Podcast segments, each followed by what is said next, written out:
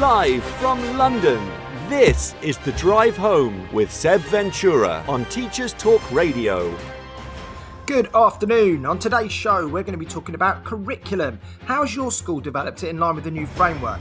Roadmaps, interleaving, curriculum mapping. How do you monitor it and how do you embed it all properly? Also, how can you encourage a reading culture with your students and staff? All of these questions and more with my guest later, Teresa Gage, on the drive home with me, Seb, on Teachers Talk Radio. Live from London, this is The Drive Home with Seb Ventura on Teachers Talk Radio. Tune in live on the Podbean app or desktop player. Just head over to www.podbean.com slash lsw slash ttradio or search Teachers Talk Radio. Follow the hashtag TTRadio. Good afternoon. What a lovely sunny day. So, I'm not sure how many people are going to be listening in. You may well be outside sunning yourselves uh, on the way home uh, in your lovely convertible uh, cars that we all drive as teachers, um, or not, or maybe you're still stuck at school. Uh, if you are still stuck at school, please make sure you uh, get outside at some point. Um, it's always good if you've got a five period day. I used to find at lunchtime just to go and have a little walk around outside, get some sun, get some fresh air. Uh, just to recharge the batteries. So, uh, in light of this here in London today, it is a scorcher. Um, it's not quite t-shirt and shorts weather, um, but we're not far off it. It's a beautiful, beautiful day. So wherever you are listening from, I hope you've got some uh, pleasant weather too. Um, it's been a good week uh, for English clubs in the Champions League. Uh, with obviously we've got now uh, three teams in the draw, which is happening tomorrow. So I'm very pleased about that uh, as a Liverpool fan. So that's our daily digest of football done. Um, and yeah, a couple of weeks to go, and we will be approaching uh, the Easter holidays, which I think is probably one of my favourite uh, holiday breaks as a teacher, um, potentially because Christmas is always full of Christmassy busyness. Uh, half terms aren't really worth the paper they're written on for me because they're only five days. Uh, and yeah, the summer is great. Um, but obviously you you gotta gotta keep yourself busy, especially if you've got young children. Easter being a lovely two to three week break at the time when we all need it. So whatever you're doing, however you're celebrating it, whether you're uh, eating eggs or not, um, make sure you have a great break. But we've got two weeks to go. So um, in the build up to that, um, hope we're all feeling uh, like we've got enough in the tank to keep going. Um, what we're going to be looking at today is we're going to talk about a lot of things today. So we've got a packed show uh, where we're going to talk about various different things, discuss various different uh, issues, all kind of linked um, around different things, but basically um, to do with my interview today, which with with my guest Teresa Gage. So I'm really looking forward to speaking to Teresa. Um, and Teresa is a deputy, well, soon to be deputy head. She's about to start a role as a deputy head. Um, she's a fantastic uh, woman, uh, a, a, woman that I used to actually teach as a student, who has now gone full circle uh, into the teaching profession and has got herself up to the level of uh, deputy head. So really proud of her for that as an ex-student. Um, and obviously she's in a primary school setting, and my background is secondary. And I know that I do tend to bias my conversations towards secondary a lot of the time on my show. And today, obviously, I'm going to give it a bit more, bit more love to the old primary sector. So, if you're listening in and you're enjoying the show and you are a primary teacher, please, please get in touch. I'd love to hear your comments. You can message me in the chat box, or obviously just click call in on the Podbean app and you will be connected directly to me here in the studio. Uh, I say the studio, it's obviously just my house. Um, but yes, uh, um, it'd be great to hear from you. Doesn't mean I don't want to talk to any secondary teachers, but if anything that I discuss with Teresa later uh, just you know chimes with you or makes you feel the need to call in, please do so. So I hear you say, what exactly are you going to be discussing on today's show? Well, I put a few tweets out uh, to those people uh, following uh, me or by following Teacher Talk Radio, which again you can always do. Uh, we've got loads and loads of followers now. Really pleased with that. Got a great community of people um, that follow the show um, at TT Radio 2022. Uh, that is our handle. Um, or you can message me at Tripitaka74. So, um, what am I going to be talking about? Well, today's show, we're going to talk about two or three various different things. So, I'm going to just kind of summarise those. Uh, hello to Teresa, who's listening in, which is great. Uh, she's joined the show, and anybody else that's joined us. Um, we're going to talk about a few things, mainly probably curriculum, uh, because that is obviously a hot topic at the moment. All the schools that I've been working with over the last uh, few months in various different roles, um, curriculum is obviously at the forefront uh, due to the uh, curriculum check the Ofsted framework changes a few uh, years ago now, um, and everybody's doing their best to make sure that those changes are embedded uh, so that obviously they receive uh, a favourable Ofsted report, but also um, to make sure that students are getting the best out of their school life. So, in terms of that, we're going to be digging down a bit on curriculum, trying to find out what people uh, are doing, what teachers are doing, i.e., you guys, the listeners, uh, what are you doing in your school uh, to get curriculum uh, going, basically to get it embedded and to get the students' awareness of the curriculum. This is a big thing Ofsted are looking for when I when they go in, and quite a few people I know that have have had Ofsted's uh, visits in the last uh, six months have all said the same thing. Uh, students being taken out of lessons, students being quizzed by Ofsted inspectors about uh, their knowledge in terms of what they're doing. So the shift has gone fully away from monitoring teachers and judging teachers, quite rightly, uh, in one off observations to looking more at what the learners are doing. However, those learners, those students need to be able to articulate that. And that is how Ofsted are trying to find out whether your curriculum is actually being enacted, uh, which is something that we all sometimes struggle with. We can have the best plans in the world, we can have the best intent. Uh, you can spend hours and hours writing a beautiful curriculum, the intended curriculum, but actually, how much of that is being enacted? And that is a phrase that Dylan Wiliam used a while back to describe, and you can search that up on YouTube and see what Dylan is saying uh, about it. But essentially, what he's talking about is the idea of we have a curriculum which we intend to deliver. Um, that's obviously comes from the exam specs or from whatever you need to teach the students. And then you have the enacted curriculum, which is actually what happens in lessons. So there is a there is a gap, there is a difference, and obviously that isn't always um, easy and you may make changes and you'll be if you're obviously a good teacher you're going to be responsive to your students. We all understand that but this this gap between a lovely uh, printed beautiful word document or something that's on your students uh, sorry on your website for parents in terms of what you're supposed to be doing and actually what is happening in the classroom there can be a bit of a gap there. Particularly i think when we come down to things like uh, schools that use things like the big question, which I know is quite popular, um, a big overarching question to a term or to a concept. Um, and you know that overarching question, you know, might be, you know, what is gravity or whatever that question is. Um, how do you then make sure that you are putting your plans into place, your lesson plans that that go that work around that? And because of that, that is something I'm going to talk to Teresa a little bit about um, in a primary setting. So I know how it works in secondary, uh, but when I speak to Teresa later, we're going to be talking a little bit about primary curriculum because obviously the big, big difference is as a secondary teacher, we teach our subject. So all my curriculum work that I've done over the last few years has all been very much focused on specifically drama, uh, going down to the granular level of what's in a lesson, uh, what do the students need to know at the end of year 11, year 13, etc. How do we chunk that down, break that down through key stage three?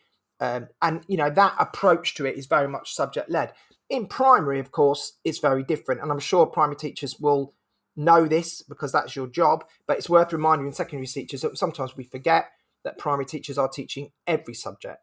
So, how do you, first of all, monitor that if you're on the leadership team?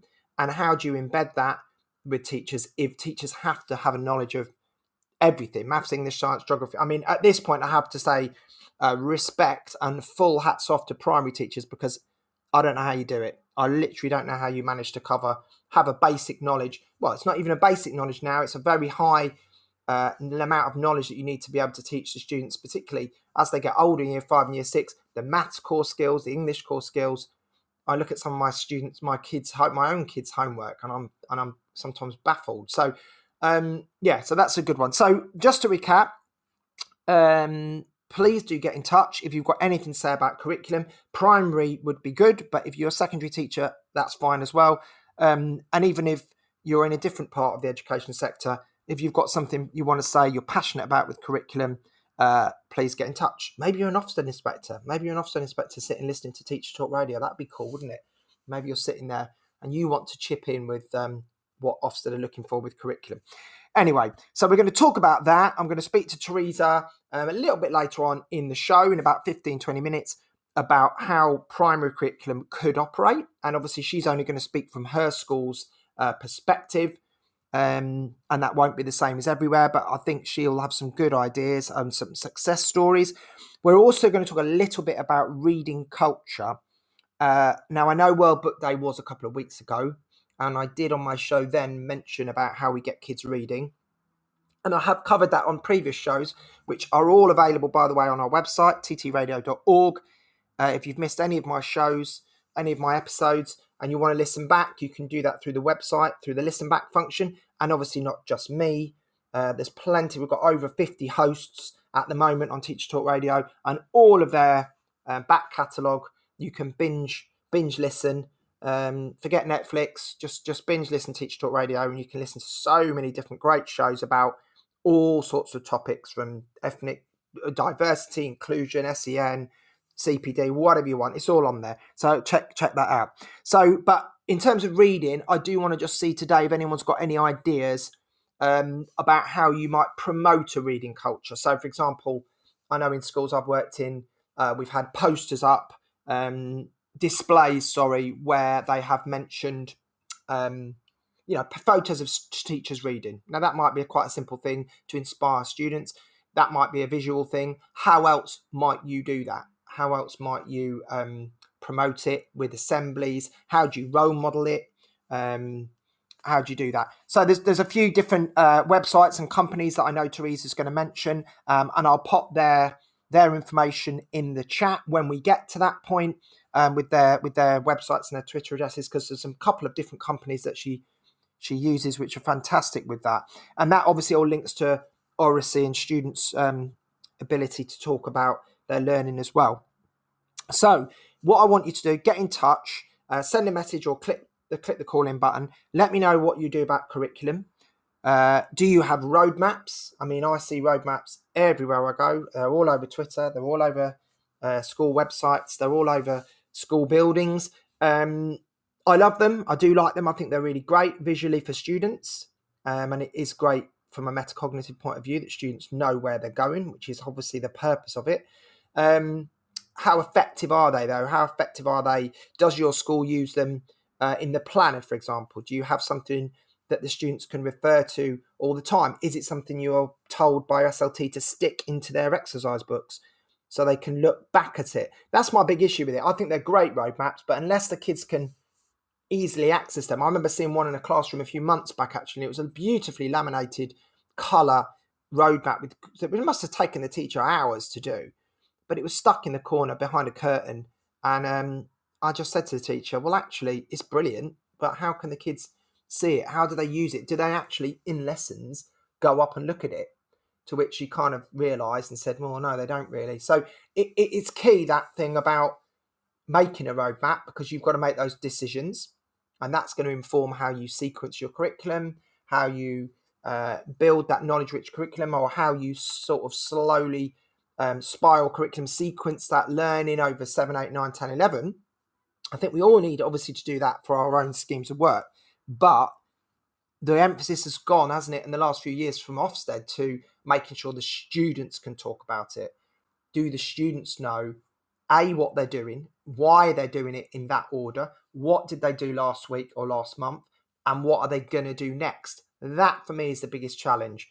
Um, because if you ask most students in a lesson, they'll they pretty much always know what they're doing. Well, you'd hope they most of the time when I speak to kids, they do say, "Oh, we're doing this today." When I then say why, sometimes they might say, "Oh, because we're doing a topic on."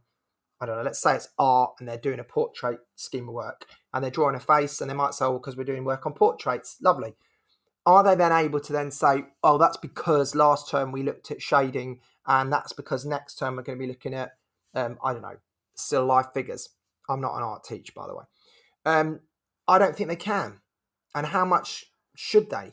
And how much do do we, as teachers, have time in an hour's lesson to really signpost that stuff and really flag that up and constantly refer to it and constantly say, you're doing this because you're doing that, and we're doing this because of that. You can't. It's just not possible, I don't think, to build all that in. Please get in touch if you disagree or agree. Let me know. Call in or message me on the chat. Um, yeah, so I just think it's a tough one. It's a tough one. We, I get the theory. I get the evidence about it. I get that Ofsted want to see it. I get that we're doing it for the students, not just Ofsted. Hopefully, um, I get all that, but I'm still yet to see that kind of link between the intent and what is actually enacted in the classroom um, as clearly as maybe it, it should be. I know I can only talk from my experience, of course. I'm just one person in amongst thousands of teachers across the country. So please um, let me hear from you. So we're going to be talking about curriculum. We're going to be talking about uh, how that works in a primary setting. I've referred a little bit there to how it works in a secondary setting. Um, there's obviously the leadership angle to all of this. Um, anybody out there who's a, a middle leader or a senior leader, how do you check? How do you monitor? How do you go in and make sure that those deep dives are, you know, doing what they should be doing, making sure that you can go in and see that. Because a lot of the time, I think, you know, you can look at it on the website and you can go and check a department and say, right, in maths, they should be doing ratio this week. And you go and look and you watch the lessons and they're doing ratio. That's great because they're following what they said they do. But are they? How specific can we get about that scheme, drilling down, um, especially if you're not a math specialist in this example? How can you be sure that the big question that they've been asking about, I don't know, maybe the whole topic's about shape, um, and you go to a specific lesson looking at, I don't know, 3D shape, are the students going to be comfortable enough to say, well, we did this because we've been doing shape, blah blah blah, and next term we're doing area, so we need to know shape. I don't know. I'm just um I'm just thinking aloud, really. But let me know if you if you uh, have an opinion on it, or you think it's all wrong, or it's all going in the right way, or maybe we need a bit more time because I think a lot of these changes happened from my memory. I'm not sure now that curriculum framework whether that was four years ago, five years ago. It feels like that long. But of course, we've had the dreaded COVID, so I think that has maybe for some people either derailed them or maybe slowed it down and maybe people were getting getting really into that and then this happened or maybe it's the opposite i know a lot of people who use that lockdown time to actually take advantage of it and spend ages writing their intentions writing up their schemes writing up their curriculum plans for leadership or for whoever required it because actually we never had the time before so maybe actually lockdown helped us to get on board with that uh, but i still go back to my point are we sure that it's been embedded? How can we check it? What what systems are there to monitor it? Um, and how often should we check students, check teachers in terms of that? Um, because if we're moving away from a culture of judging lessons in terms of uh, pedagogy and moving more towards okay ticking boxes because we know that that's going to be something that's going to be looked at by Ofsted, then we need to be making sure that students know all this stuff and that they can talk about it.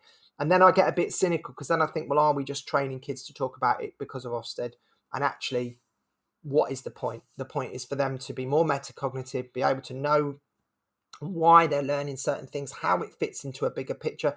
And of course, with secondary, I would be very much focusing on my subject. Someone somewhere in that school hopefully is looking at how then the subjects link together. How is there links between them? Have we got that cultural capital in there? How are you building literacy?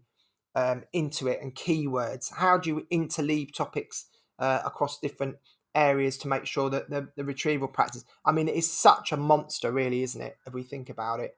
Um, so yeah, there's lots of different ways people are doing, lots of angles. So again, on Teacher Talk Radio, we do see ourselves also as a sort of CPD provider in some ways, um, because I know a lot of people listen to the shows um, to help them. I know ECTs that told me they listen to episodes to help them with their CPD um, rather than necessarily go, looking for an article or reading a book. You can actually go back and listen to some of the great guests that we've had on some of our shows, published authors, scientists, researchers, head teachers, um, middle leaders.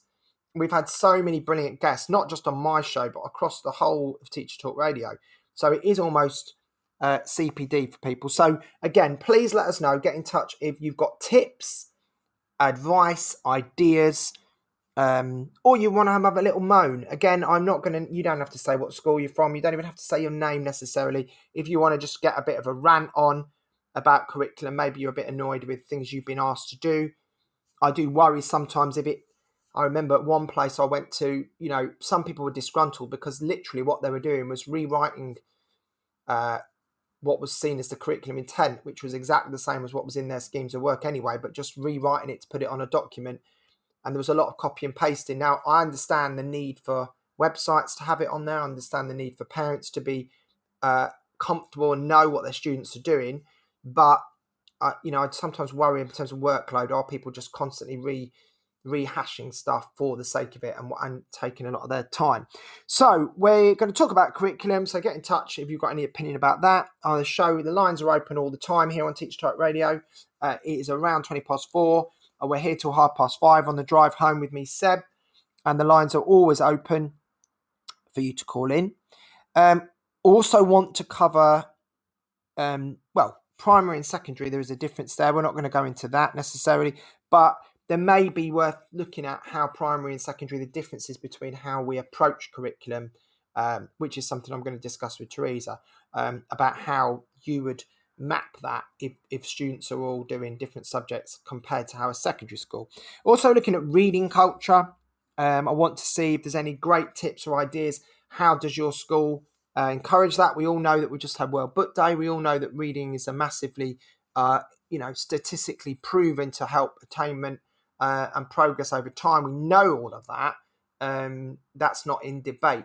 But what is difficult is creating a, buzz for it, getting students who are in this modern world of, of devices and phones uh, to in love reading and to enjoy the escape uh, from a well-being point of view, from a, a, less screen time point of view, and just for a, for them to learn and to enjoy just reading fiction or non-fiction or magazines or whatever it is uh, just for the love of reading because we know it increases vocabulary, we know it increases uh, their performance um, academically. But of course, really, you've got to start with them enjoying wanting to pick a book up, which is obviously most, half of the battle. So, if you've got any tips on how you do that beyond the ones I've already mentioned, such as whole school reading days or how much uh, your LRC or your library is at the forefront of your school, how much access students get to it, how regularly they get to it. Um, is it a sort of dark and dingy corner of your school with a, with a dusty bookshelf, or is it a, a real thriving hub where students go? Uh, you know, again, funding wise, I'm not sure um, how everybody has those things, or that everybody has a fantastic librarian uh, or LRC manager that can really help with that. Um, I know there's things like Accelerated Reader, uh, the Carnegie um, Reading uh, Trust, all those kind of lots and lots of organisations out there, and I'm not an expert on it. All I know is that reading is great and more kids should do it. And my question to my listeners today is how do you get them to do it? So Teresa does talk about that a little bit um, today. Later on, when I'll be when I'll be talking to her, we we, we do discuss um, some ideas that she's done in a primary setting. Uh, I'll put that in inverted commas because it's probably something that we could do at secondary, but obviously maybe has a slightly different twist. Um, so yeah, so reading culture uh, and curriculum. Uh, what have you done as a teacher? Have you made loads of curriculum plans, uh, loads of intentions? Uh, but what about actually how you've enacted it? How have you managed to deliver it? And also, how do you go back and change it? If your teachers are busy enough as it is, do you teach a scheme of work and then have the time and the capacity to go back and think, well, I need to tweak that because actually what I taught them was something different. I need to change that for next year. I don't know how many of us actually have the capacity to do that, to go back and reflect and rewrite stuff. Maybe you wait until it comes around the next year and then you would do that again and you think, right, actually, let me just tweak that because we said we are going to focus on this part of Macbeth or whatever it is, and actually we've really we've focused on a different part. I don't know. You get what I'm saying. Hopefully, uh, thank you to everyone that's listening to me again uh, today on a lovely uh, sunny day. I do appreciate it. Uh, if you have missed the beginning, then of course you can always listen to it afterwards. Um, I will shortly be joined by uh, Teresa in a couple of minutes, um, and we're going to pick apart uh, some of those different uh, topics uh, that we've just discussed. Live from London, this is The Drive Home with Seb Ventura on Teachers Talk Radio. So, good afternoon. Yes, if you've just joined us, it is the Drive Home Show with me, Seb, on a lovely uh, sunny Thursday afternoon. Today, we're talking about curriculum, uh, roadmap, sequencing, interleaving, anything else you can mention about curriculum. And we're also talking about how you might be build a reading culture in your school. If you've got any opinion on it, please get in touch and let me know through the Podbean straight away. Live from London, this is The Drive Home with Seb Ventura on Teachers Talk Radio. Tune in live on the Podbean app or desktop player. Just head over to www.podbean.com slash lsw slash ttradio or search Teachers Talk Radio. Follow the hashtag TTRadio. Yep. So thank you to just having a quick look at the people joining me today. So thank you uh, to Seema and to Tom and to Nathan and all, all the other people that are joining us from wherever you are. Lovely name of one guy there, uh, Joaquin. Uh, I'm not sure where you are uh, um, listening from, Joaquin. You may be listening from London. Um, but um, fantastic, lovely name you've got. I wonder if you're listening from somewhere outside of the UK. Let me know. Um, we do get a lot of great listeners from all over the world, um, and that's one of the great things about live streaming a radio show like this is that um, we get all sorts of people um, from different walks of life in education, uh, from all sorts of countries, um, uh, from everywhere, from Asia, uh, right across America, uh, Africa, everywhere. So fantastic. Um, right, so let's uh, crack on. So today I'm going to be interviewing Teresa Gage.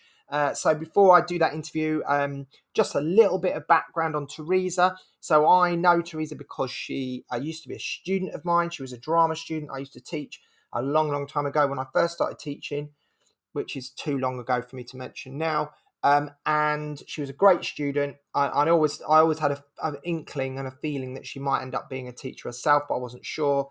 Obviously, she went in and did her drama career and some acting, etc. And she's now in a primary setting and she's about to take a job as a deputy head. So I'm really, really proud of her. Um, and yeah, so she's got loads of brilliant things to talk about today about pedagogy, curriculum, uh, primary schools, uh, leadership, and reading. And um, yeah, another little shout out, possibly, I think after the news, we will have a chat about that as well. Uh, is the women ed angle to all of this because, you know, she's uh, she's got you know she's got created a career for herself and you know i need to re, um, really shout out to that um, any any strong women leaders that are out there because it's not um, sometimes the easiest role to do um, i think in some in some environments. Um, so i'm not sure whether people feel like that or not. Maybe i'm maybe i'm wrong with that um, but i'm not sure it's all as equal as it should be particularly at a leadership level in terms of promotions. But I haven't got stats, so I shouldn't really comment, I suppose. Um, but yeah, big shout out to her for that. So without further ado, I'm going to um, uh, do the interview uh, right now. I'm just um, going to clip um, a little bit off the beginning oh, yeah. because I know that, that. Um, I waffled a bit at the Good. beginning. There we go. That's go. the uh, beginning there. So I'll ignore that. Right, and right, here she hello is. Hello there. So today's guest is Teresa Gage, and she is a teacher uh, a deputy head, soon to be deputy head teacher in a primary school. And she's going to join me to talk about various different uh, issues, parts of her role, um, primarily as an English teacher, but also uh, the other work she's done whole school. Hi, Teresa. Hello. Thanks for joining us. Very welcome. Um, right, so let's start, Teresa, just to give the listeners a bit of background.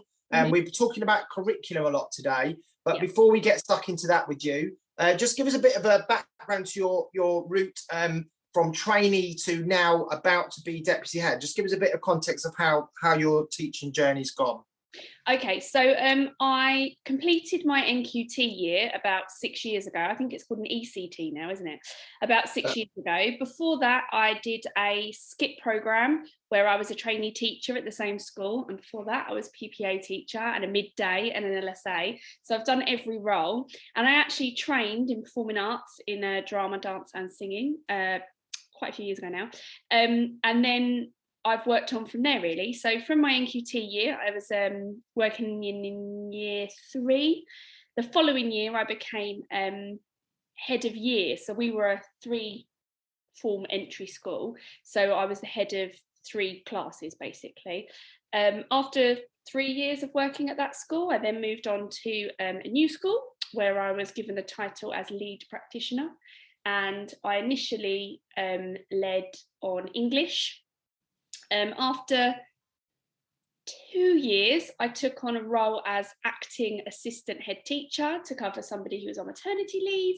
And in that role, that was like the height of the pandemic. So I was um, busy doing lots of things, and curriculum and things took a bit of a backseat. English was still obviously quite important. And then after that, during that year, myself and uh, the head teacher rehashed our curriculum and then I've spent this year as a lead practitioner leading on the curriculum for the entire school and English lead and also year six teacher, which is lots of fun because then we have to do lots of assessments and SATs and things like that. And I'm about to start my deputy headship at a new school from after the Easter holidays. So busy, busy, busy. Fantastic. So that's a brilliant, um, brilliant journey there, and obviously inspiring for anybody out there that's either a trainee uh, ECT at the moment listening in, or anyone thinking of getting onto leadership, uh, either primary or secondary level. Um, and that is quite a rapid rise, isn't it? About six or seven years to get to that point, Peter. Yeah, really quick, really quick. Yeah. Really good. So before we move to talking about curriculum, any tips? I know people are always desperate for tips via the interviews and things like that. Um, but just in terms of your own experience, what what advice or tips would you give teachers in general about career progression and things that they could, should avoid or things that you think have helped you do so well? Um, I think you really need to be brave um, to take the plunge uh, because it can be quite scary taking on a new role. Um, so be brave and uh, be super organized uh, managing your time because taking on another role especially in primary i'm not really sure how it works in secondary but taking on another role in primary often involves that you still have full class responsibility. So you're still responsible for that class um, and you need to be able to do that well and also take on the responsibility of leadership. Um, i think that being a leader uh, is a really difficult task to do it well and can sometimes be hard to learn. But lean on people around you. I've luckily my new head that I have been working with for the last um, two years is incredible and um, really for women in leadership and pushing each other and supporting each other whenever we need it really. And it's all about picking each other up and not pushing each other down yeah, no, that's that's really good advice. And I think you're right about being brave. I think from my own experience, you know, going in going into being assistant head, you know, it is a big plunge. That's a great word to use. Um, yeah. and I think anything prepares you for it. And I think you learn on the job quite a lot. Um, I mean, I know there are a lot of courses out there that help, but I think ultimately doing it is the best way. Um, but you're right. I think you've got to be brave to make that choice. And but it isn't for everyone, which is, you know, something we have covered on the show before. Um, okay, great. That's some good advice there. So let's just dig down a little bit deeper then into some of the roles you've done. So in terms of English, mm-hmm. um, because obviously I'm, I'm, secondary myself, so I'm yeah. fascinated with how it works at primary. Um, how do you, you know, how's your school or schools that you worked in? How do you promote reading and English literacy? What sort of things have you done with that? Okay, so um, a bit of context about the school that I'm in. Um, we're a high uh, pupil premium number, so we're about 42%, uh, which is mm. well above national average and quite a high SEN rate as well. Um, I'm not right. really sure on the figure of that, but it's going up every day. Um, so when I first joined the school, um, the love of reading wasn't really very prevalent. People, children weren't really, were not really enthused about reading. Uh, there were distinct lack of books and love for education and stuff like that. So I came in with quite a difficult job. So the first thing we had to do is I was actually talking to another English lead about it the other day. She was like, How do you do it? What do you do? And I think the first thing to do is create a culture of love for reading within the teaching staff. Because if they do not love reading as much as the English lead does, then there is absolutely no point because at the end of the day, we're the role models for these children. If we are showing that we're enthused by books, that we care about books, that we can talk about them, then the children because they're li- lovely and young and little, just attach onto it. Um, so that was the Yeah. thing. So we uh, we done a couple of days where we went to a bookshop, um, Just Imagine, uh, which are an amazing company in Essex. We went to them and just looked through books. We looked through their planning. We looked through the ways that they teach reading, and it really opened it up for us we then moved away from a guided reading model, which was a way that children used to do every half an hour in primary school. Six children sitting around a table to read a book with an adult, and the rest of the class were doing reading activities. Um, but we Mm. sort of found that actually six children were getting quality first reading teaching, and then 24 children were sort of sitting there, perhaps not doing as well as what they should be. So we moved to a whole class shared reading um, approach, which meant that everybody in the class, regardless of ability, was able to access a year group appropriate text, which meant that it was a lot more engaging for everybody there. I'm sure you're aware of like Biff, Chip, and Kipper books. Do you know? Yeah, yeah, yeah. Yeah. So, um, you know, the, the children that are perhaps our lower readers were not just stuck with a magic key every single day. They got the opportunity to experience really fun and engaging texts. So we did that for a year. Teachers pulling on texts that they wanted to and books that they wanted to from wherever that perhaps matched their curriculum. I then found that teachers were perhaps using books that matched their topic. So if their topic was the Romans or Vikings or whatever it was, but perhaps Mm. were not high level, engaging, and fun for the children to read. They were doing it because there was a link, a tedious link or a link, and they felt that that was more important. We then moved away from that, and I looked at um, a range of different books um, with teachers and set books to be taught um, across the year groups. That's what's uh, across the years, across the year. So this year, every ch- every class has had a book that they learn from. Their English and their reading, their writing, everything comes from this one book, and they look at it for a half term. So teachers were presented with a present at the beginning of year, which which had their books in, and it was very exciting. They were excited, and then we get excited. I then um, got on to a lovely guy who runs a bookshop called A New Chapter, New Chapter of Books, I think he is on Twitter. He was fantastic. He um, set up a book wish list. So for any English leads out there who are struggling to get books, he's great because you put a wish list on your website. He puts a wish list. You can send the link out to parents, governors, family, and friends. They buy books and they're donated to the school. So we were able to facilitate that every child has a copy of the book that you're reading. So they don't get a photocopy of the book, they get the actual book to hold in their hands. And that has had a, a, a huge impact because they get to hold these big fat novels in their hands and they read from them. Um, Yeah. I think that that's, That's- really what it is. It's That sounds amazing. It really sounds like some very visionary ideas that you've had rather than just, you know, tick boxy ideas. It Yeah. sounds like you've real change, some ideas that have really inspired the kids and the teachers. What I'll probably do is I'll try and pop into the text box in a minute for anyone uh, who wants to know links to those uh, Oh, yeah. two those two places that you uh, referenced there.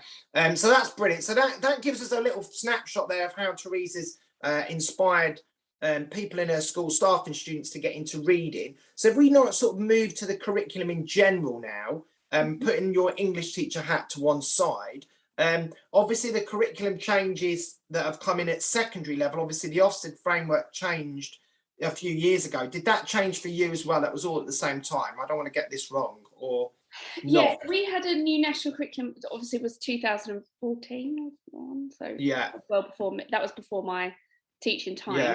So I sort of came into that national curriculum. We are part of an academy trust, so do not have to follow the national curriculum, although our curriculum lies very closely in line with it. Um, what changed recently in the Ofsted framework was about the deep dives of subjects. that's right. Yeah, yeah. I- so yeah it's that's fine. so it's about um so it is about making um subject leaders ready and and being able to own their subjects which was quite a difficult one to do because often in primary you are just sort of handed a subject like you're the RE lead you're the maths lead you're no not maths maths and English are quite specific but you're RE you're modern foreign languages you're everybody does something um but we teach everything and that's the Yeah. because you need to as a teacher you need to know primary school you need to know enough about a lot of stuff um and that's really really hard Uh, That's terrifying. That, that's why. That's why.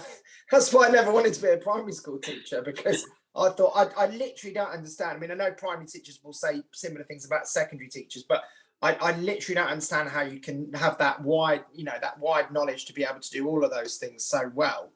yeah it's really really tough so um uh what we um so what we did is what myself and the head were looking at the curriculum last year and we were sort of saying well this is the curriculum document that we planned from and we use to assess children and that we're using in our school does it match what we're seeing and what we sort of found was actually it wasn't because teachers were not perhaps teaching what was there for them to teach and so we asked the question why so we went back to staff we were looking at why is this not being taught what's working what's not working Yeah.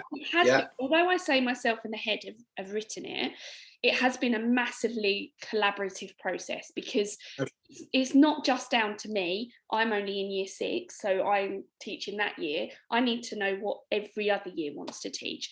And same with um, the head teacher, you know, she's not teaching it day in, day out. She needs to make sure that the staff are on board and want to teach it. So that's where we started. Uh, we had a little look one of the big things that came out was teacher subject knowledge and people were um, worried. I was worried. I was going from a year three class to a year six class and i thought never taught in year six before. How on earth am i going to teach everything about the egyptians at a year six level as well as learn the year six maths and the english and everything else that i need to do? I do not have time.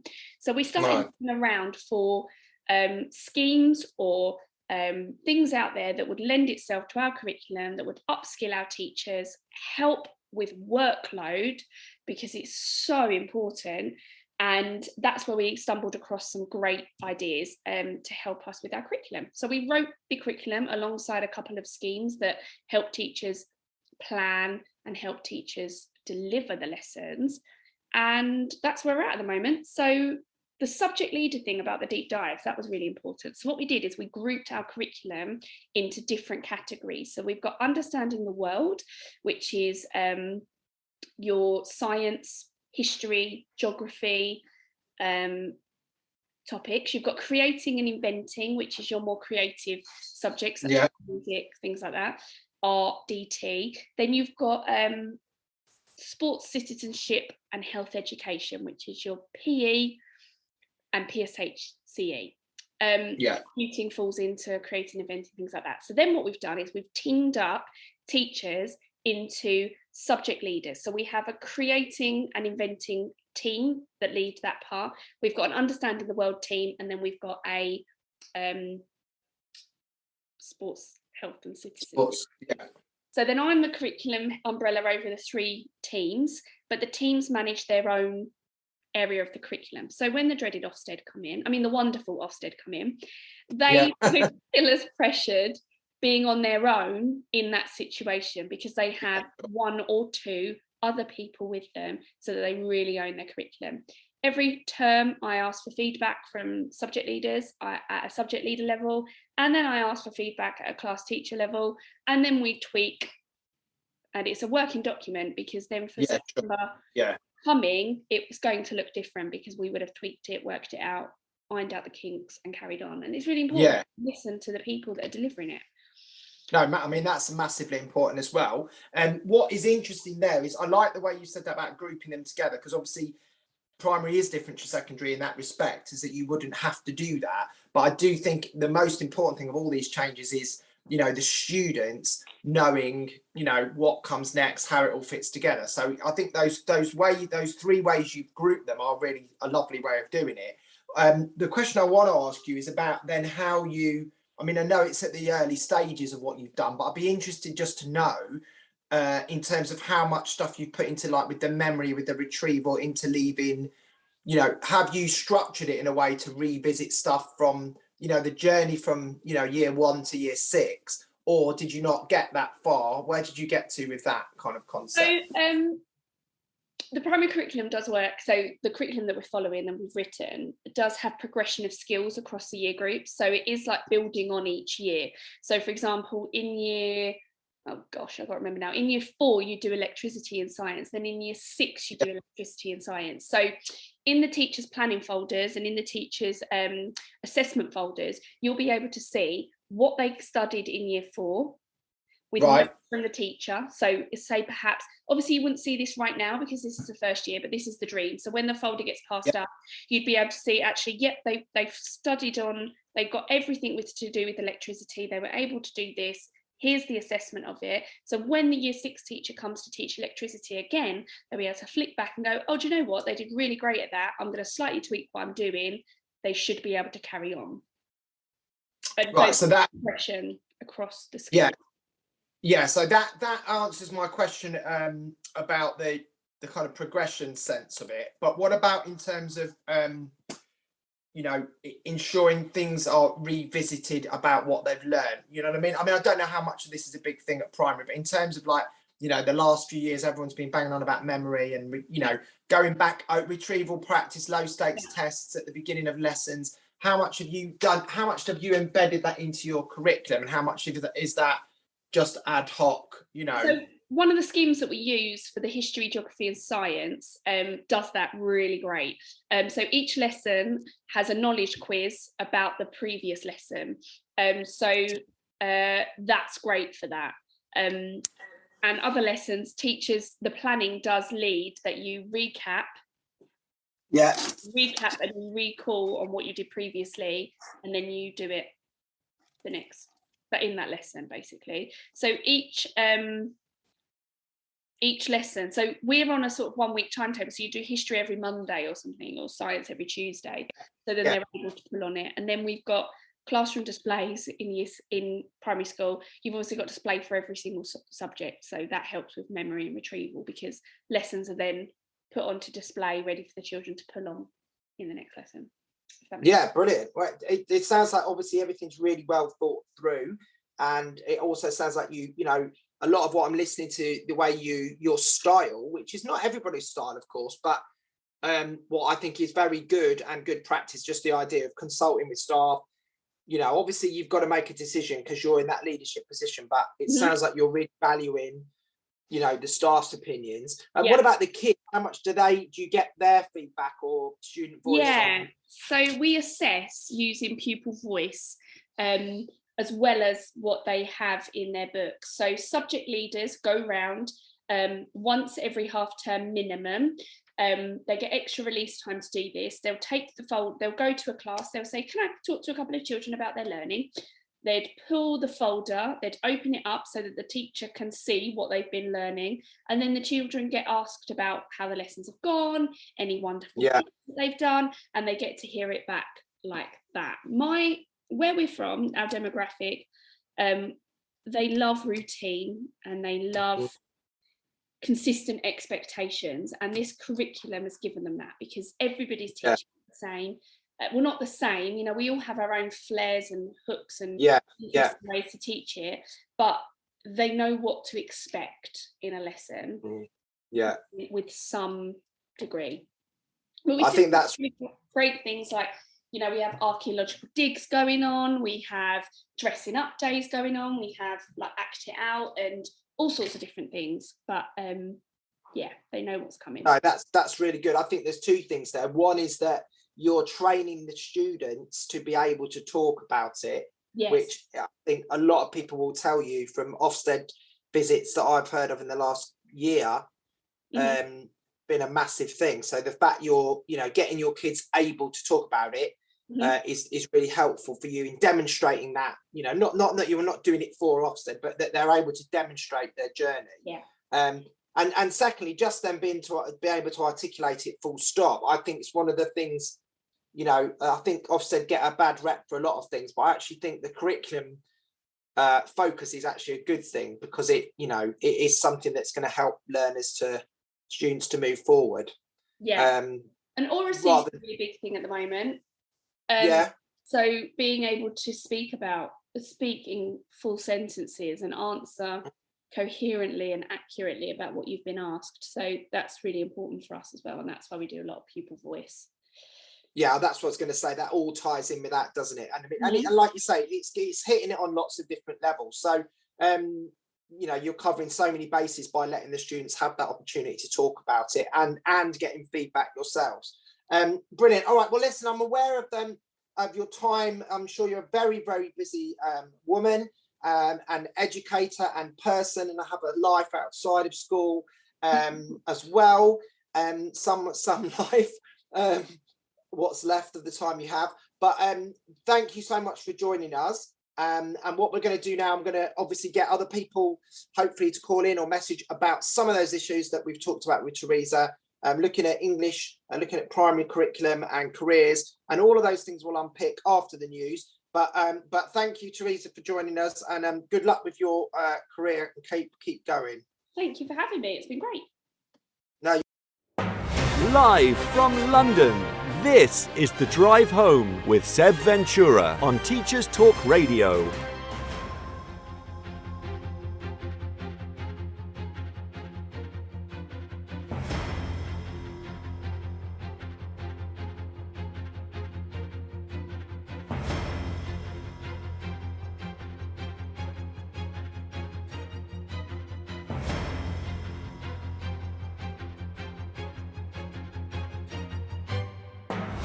Live from London, this is The Drive Home with Seb Ventura on Teachers Talk Radio.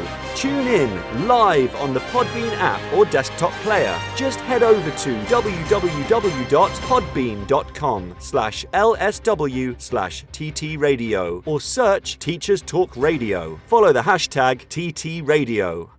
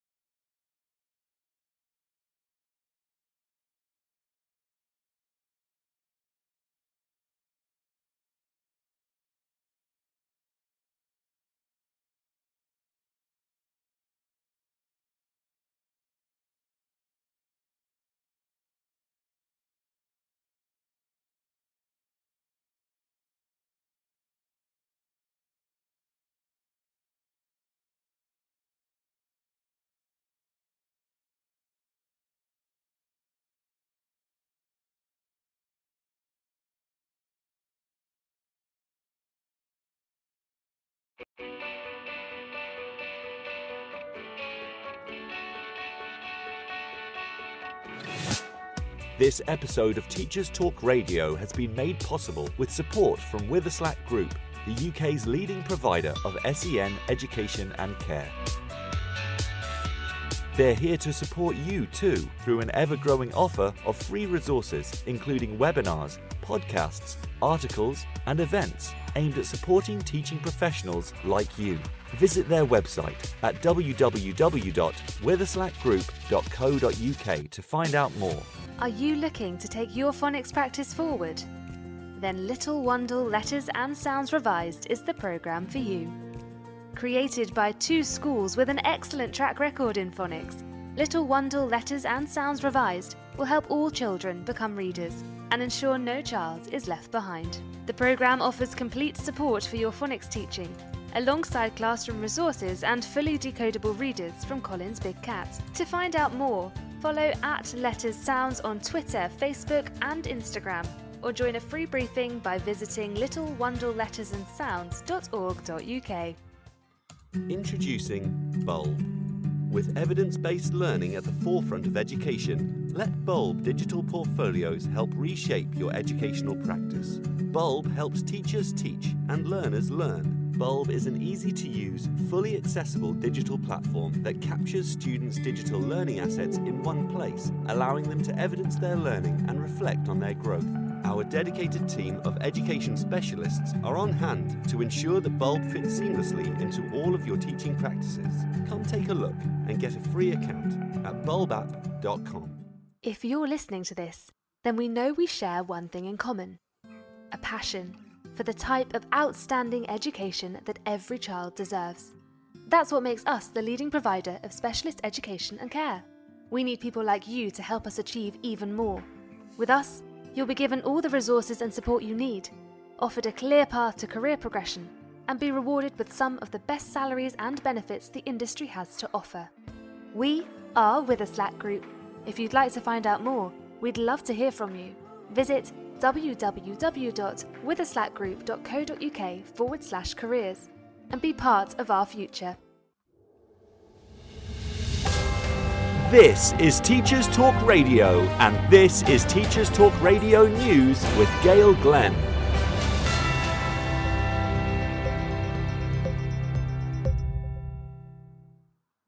Pupils at Belmont Grosvenor Prep School in Harrogate took part in a sound bath experience as part of the school's wellbeing programme.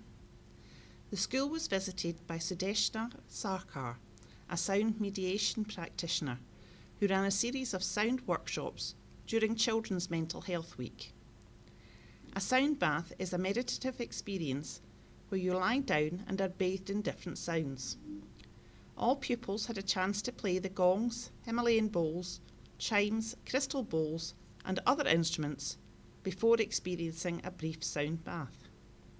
Ms. Sarkar said she was overwhelmed by the positive responses to the workshop from the pupils. She said, Participation in a sound bath requires no prior experience and is an excellent tool for children and adults alike to alleviate the symptoms of anxiety, stress, depression, poor sleep, and a range of conditions affecting the nervous system.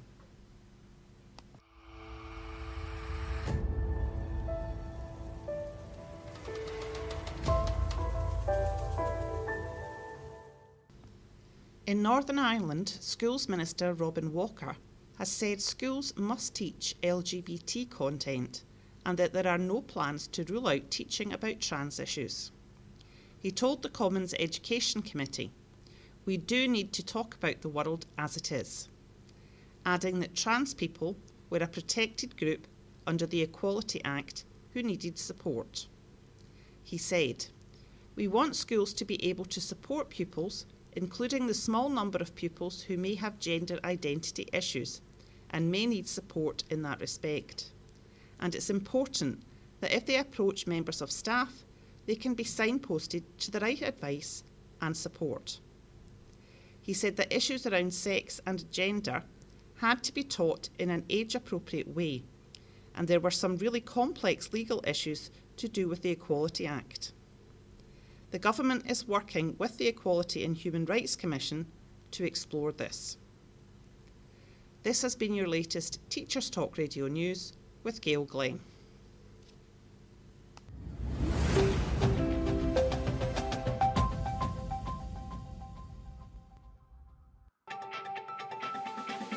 This is 2 Minute Tech with Steve Woods, your tech briefing on Teachers Talk Radio. Hello, this week I'm going to look at fake news and scammers. We all know what a scammer is, but do we really know what fake news is? The NSPCC website explains fake news in an easy to understand way if you want to look a little deeper. However, basically, it's disinformation as opposed to misinformation. Misinformation shared without knowledge or intent to harm, disinformation is shared intentionally. Fake news is nothing new, but for most it's seen as a propaganda or a political tool to influence opinion. However, it's becoming more popular with scammers. I decided to see what happens when you actually follow a fake news advert. I've noticed recently popular social media apps and search engine adverts encouraging investment in cryptocurrency. One ad caught my eye as I was looking at the news headlines on a popular browser. It read Elon Musk invests 12 million in a new trading platform. I trusted the search engine, so I clicked on the link because let's face it, anything Elon invests in is worth looking at. I was taken to a website showing how the company Bitcoin Motion had created an investment robot that invests when Bitcoin climbs and sells when Bitcoin falls. Because Bitcoin is a massively volatile currency, you can earn a large profit in a very short time. It sounds almost too good to be true. On the site, there's a report where Elon himself tells a popular American news presenter to invest $250, and within eight minutes, she's made a profit of $100.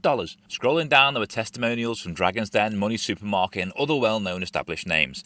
Next, a button to fill in a simple web form to sign up. I spent some time researching Bitcoin Motion. It was clearly fake. All endorsers had published statements saying they were nothing to do with it. So, I signed up. Within 30 seconds, I had a phone call from another company called FinoFX. Strangely, though, there was a distinctive call transfer noise, a silence before the connection. Why, if they phoned me? Hello?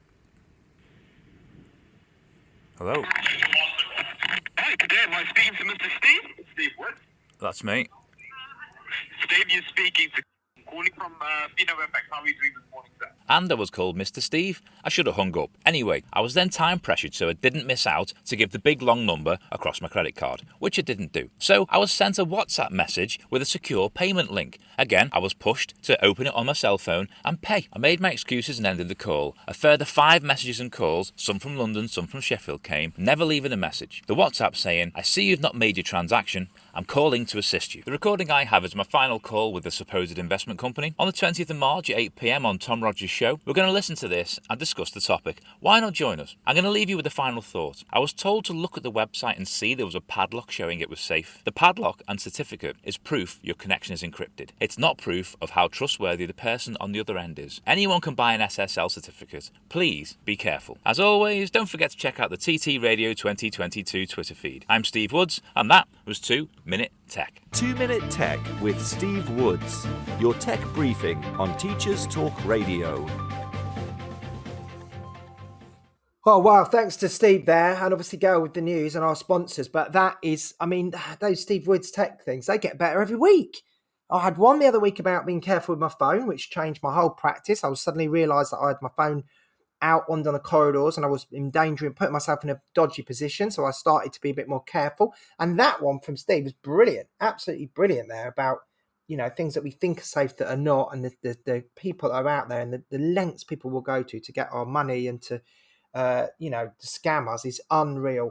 And it's difficult for kids as well. It's bad enough for us old folk, but you know, for kids as well that are maybe more gullible or not as, as more naive and don't realise and they've grown up with this, they may be um, easy just to to target. So yeah, great, Steve. Thanks for that. I hope we keep doing those, and obviously tune into that show with Tom because that'll be it'll be fascinating to see um, what they get into with that.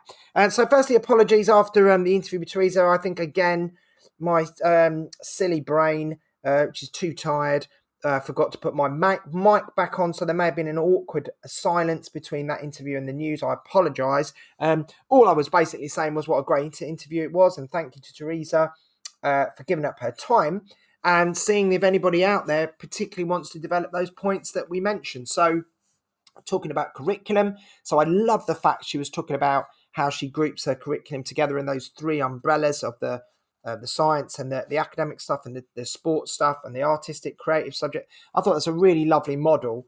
Um, it might not be how you do it at your primary school and it might not work for everyone, but I thought it was a fantastic idea. And it'd be great to hear if anybody's other primary schools do something similar uh, about how they group it. Because I know at secondary we don't really necessarily have to do it like that uh, because students have you know individual teachers, and then we have options in year ten, uh, and their pathways then are defined by that. Um, but yeah, I mean that was just a great way of looking at it. Um, and also, what I really want to dig into a little bit now is this idea of how articulate the students can be about their curriculum.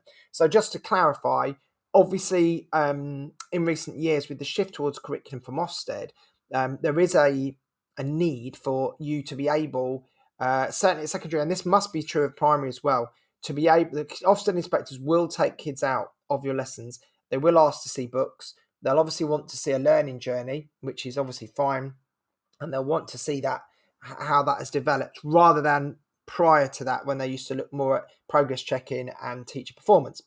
So then the debate is then how much can we preempt that by uh, skilling our kids up and educating our children in terms of the language around their curriculum. Now, I'm not saying to do this in a cynical way at all. Obviously, students should know what they're doing, what they've just done, and where it's going by default, you are going to talk about that. You're obviously always going to say, Do you remember last lesson? Do you remember when we did this before? You're also probably going to say things like, you know, and this will, you'll get an exam on this later on in the year, or if you do this subject at year 10. I've said those things hundreds of times.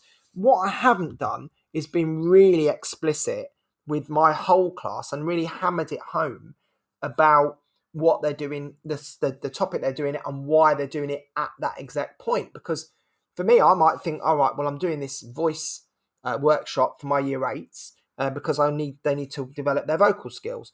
Now, that is a skill they're going to need at GCSE, and it is a part of performance at A level that they have to get better at. I might not necessarily say that because it's just obvious that I'm, I'm going to do voice skills with them because they need to get better. Now, they may get an assessment and they may get feedback from me uh, or another teacher to say, work on your vocal skills. But in terms of them, if that student was taken out by an Ofsted inspector and asked, why are you doing voice? They may answer, or because Sir's told us to, or because we know you have to use your voice in drama. Are they necessarily going to say, oh, because voice is a key skill at GCSE and Sir's developing our skills in this area because it's something people use, lose marks on? Uh, probably not.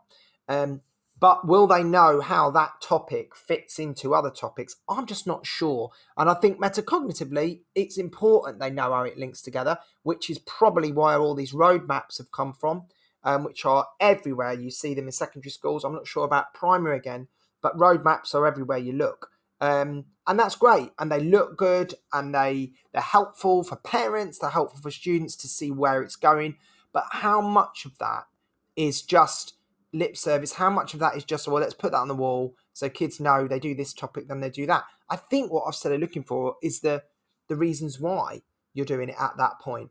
And I'm not 100% sure that students will be able to necessarily say that. And actually, why should they say that?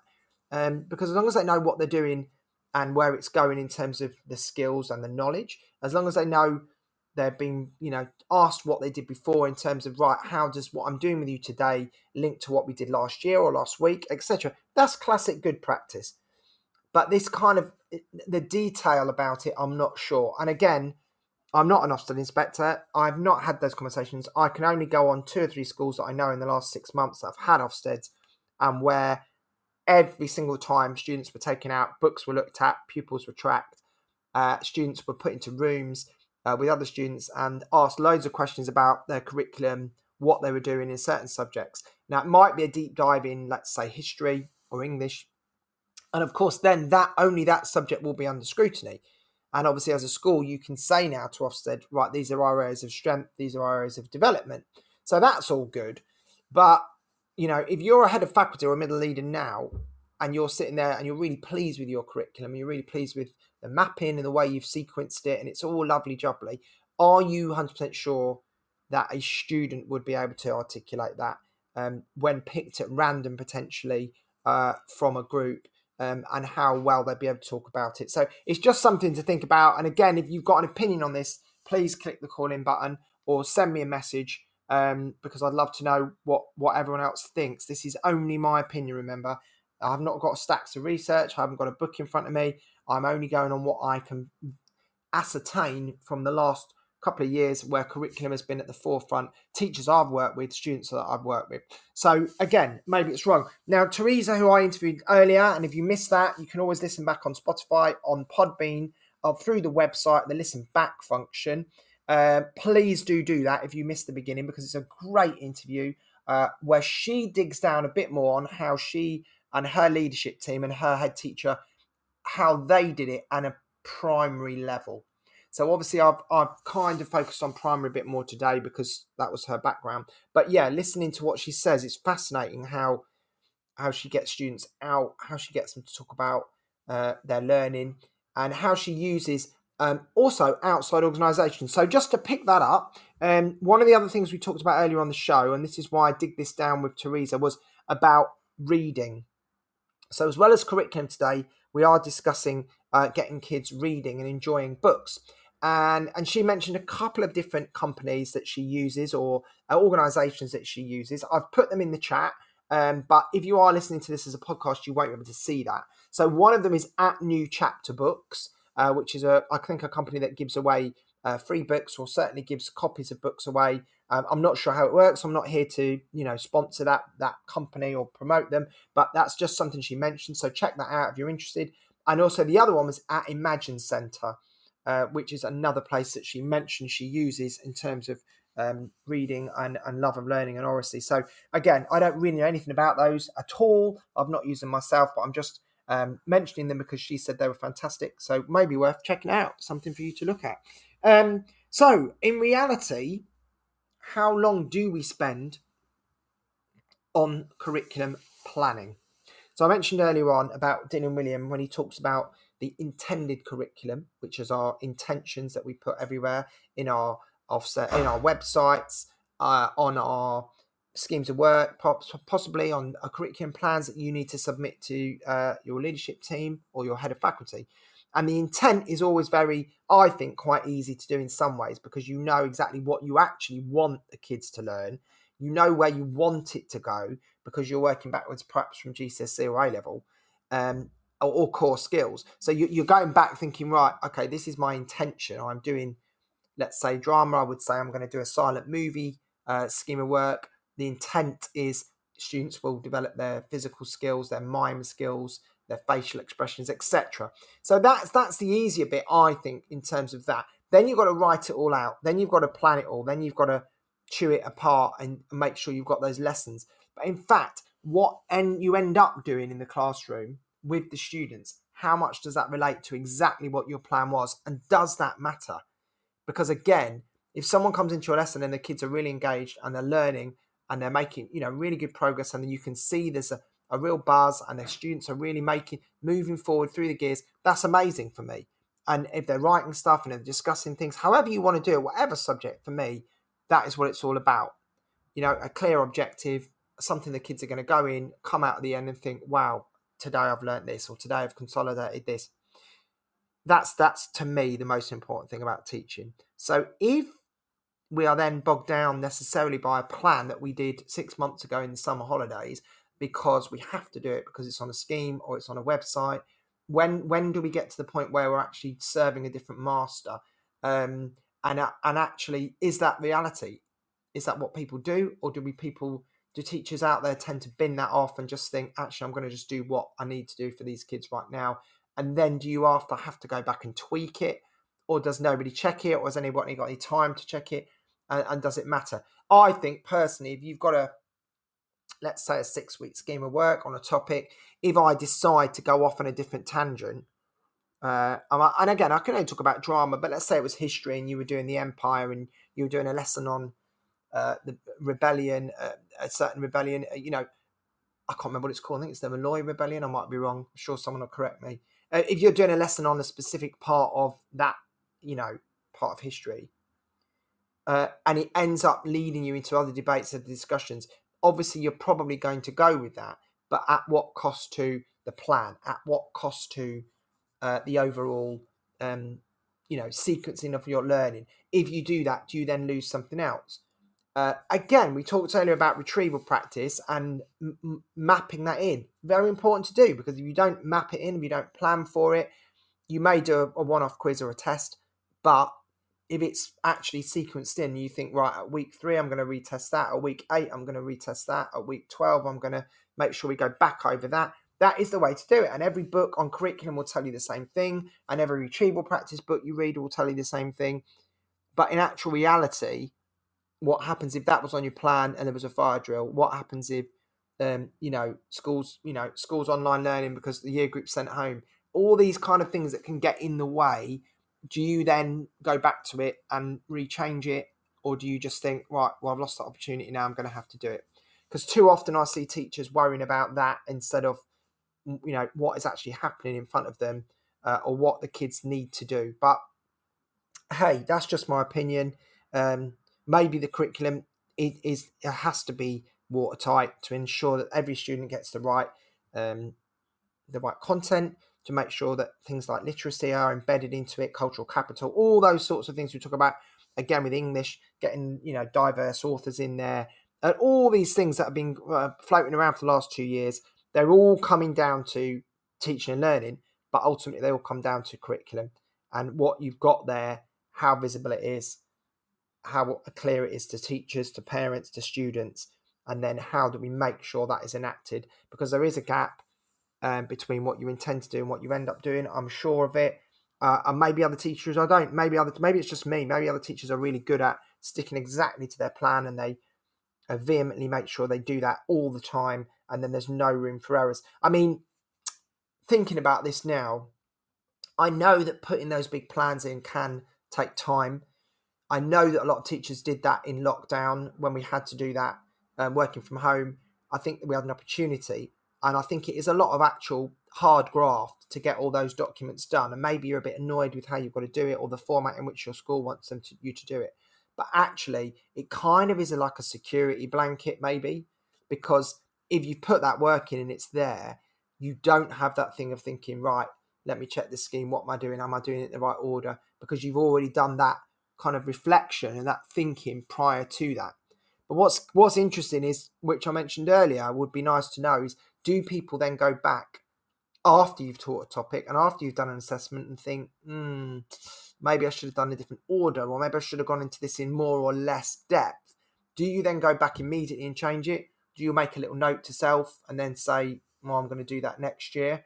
Because I wouldn't, because I would never remember. But perhaps if you're doing a topic every year, the same topic, you you tweak, you don't, everyone tweaks uh, each time. So that's what we're looking at today. We've been talking about curriculum. We've also been talking about reading. Um, so with my guest Teresa, we mentioned a little bit about reading. Um, she's got some fantastic ideas. Um, if you listen to the interview, or if you did listen to the interview, about how she um, encourages books. They give away free books. They give real books, not photocopies. Uh, they encourage teachers to talk about their reading and encourage them to do it, and that is all key to it. Um, and I've done loads of things in my time. I've, we've, we've done displays. We did teachers reading in the summer holidays. Every member of staff took a photo of themselves reading a, a book somewhere in the summer in an interesting place. Then we had a competition for the best one. So that motivated staff to do the do the photos. And then obviously the, the LRC manager put a great big display of all those teachers reading. I mean, I think it's brilliant. It is brilliant. And I don't think we'll ever know really, you can't really measure the impact of that. Um, because I don't think kids will say, "Oh, I I, I started reading this book because I saw Mr. Ventura reading on a beach." That's not really going to happen, is it? But perhaps we don't really know because it's a subtle thing, um, and you're promoting it, you know, on a visual level, and kids are seeing that and they're seeing you as a role model, and maybe they see you in the staff or see you somewhere reading, you know, rather than us sitting on our phones, etc., and think, "Oh, look, there's Sir, he's reading," you know. Uh, we are role, we are role models to them, of course, um, but well, that's not enough, is it? Let's uh, really. I mean, that's a good start. You have to do other things in relation with World Book Day. I did a fantastic thing once um, at one school I worked in where uh, there was the hundred. I think it was it the hundred best books or the hundred most popular books or fic- works of fiction, the top hundred, and then we had a great thing where the school bought every single book in that list, and then those hundred books were um, given to 100 selected students. I can't remember how we, we picked the kids, but anyway. And then those 100 kids were paired with a teacher. And that teacher then, so I, I, the book I got was the Cloud Atlas. or actually, I think we chose, staff chose which book they wanted to do from the list of 100. So every member of staff. So I picked Cloud Atlas because I'd never read it before. Um, I'd not seen the film, but I'd heard a lot of things about it. And then uh, one of the boys in year 10, uh, he got that book, or he picked that, or he was given it. I can't remember. And um, yeah, and then what was amazing was we both would read it. We both had a set amount of time to read it, a few months to read it. And then at the end, the process, we all got together in a kind of celebratory uh, fashion where we had like some cakes or whatever in the library, and then we had to talk about it. And so I get to I get to sat sit with this year ten boy, who I knew anyway from from teaching, but anyway, and we sat and we discussed it like a book club, but it was just me and him. And we talked about what we liked about it, what we didn't like about it. We also talked about the film, which we'd not seen at that point. And if you ever read Cloud Atlas, it is a mental book. It's absolutely crazy. It's really tough, I think, to read because it spans different characters through different timelines uh, in different times in history. And it's like it's part of its sci-fi, part of its old-fashioned um, set in you know colonial times. It's really interesting. I, I did like I watched the film. I didn't really think the film was, did the book justice. It's a hard read, but it, it is really a really rewarding one at the end if you stick with it. Um, anyway, so and then that was brilliant, and then we both it really encouraged me to get into a bit more of, of some reading fiction that I'd I'd maybe lost my way with. Uh, it, got him into it. The, the dialogue that we had was great. I mean, that was just one idea. So you've got World Book Day displays, uh, buddying up students and teachers. Uh, opportunities for reading to be maybe you maybe we can actually finish the show today by matching all these things together so let's take curriculum and let's take reading and let's finish by looking at both.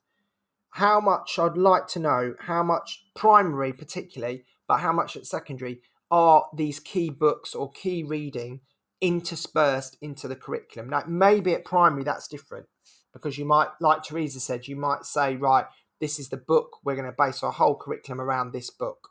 Um, I know I've seen in secondary schools intervention groups uh, using one book and they all work on that same book to, to enhance their reading skills uh, with a set teacher. But how much of those reading that is interleaved into your curriculum? That's what I'd be interested to know. I know for drama it's kind of different because we'd be reading either the set text or we'd be reading uh, potentially a script anyway in the in the topic. But I wouldn't necessarily expect all the students to read that script or read that play unless it was obviously GCSE. Um, but it might be something to encourage students to do and say, right, go away. Oh, another brilliant thing about this, I've just remembered actually, um, is that some schools do they they get their curriculum areas to nominate two or three books, uh, fiction usually that link to their subject. So, for example, maths, they might talk about Curious Incident of the Dog, and they might say, you know, promote people, students to read that book because it has a, a, a maths part to it uh, where Christopher loves maths and he and maths is inter, interspersed into that book. Uh, and then other subjects they might you know pick a book that matches their curriculum and then and then I've seen that published on Twitter. That was on a show I did probably six months ago now, where I talked to a guest about how they did that and they sent that out a literacy a literacy lead it was actually, and she talked about how they uh, use these curriculum based books and that they were promoted by teachers in lessons uh, linked to their subject. Now, not every kid's going to read every book, of course, and not every student is going to uh, even be interested in necessarily those, those, topics, but the point is making those links uh, all the time. Uh, so yeah, that's that's kind of where we're at really with all that. So it's been a bit of an interesting one today because we picked apart a lot of different things. We've looked at curriculum in some depth. Uh, we've looked at um, some reading. Uh, and we've looked at some primary issues and we've discussed a little bit of leadership Teresa as a as a, a female lead, how she's uh, created her career in very short space of time. So big up, big up to Teresa there. um, from her career, started six seven years, and she's um, at that point now where she's going to become a deputy head. So congratulations to her. Um, we've covered a lot of stuff, and again, as always, thank you for joining me uh, and being being listening in.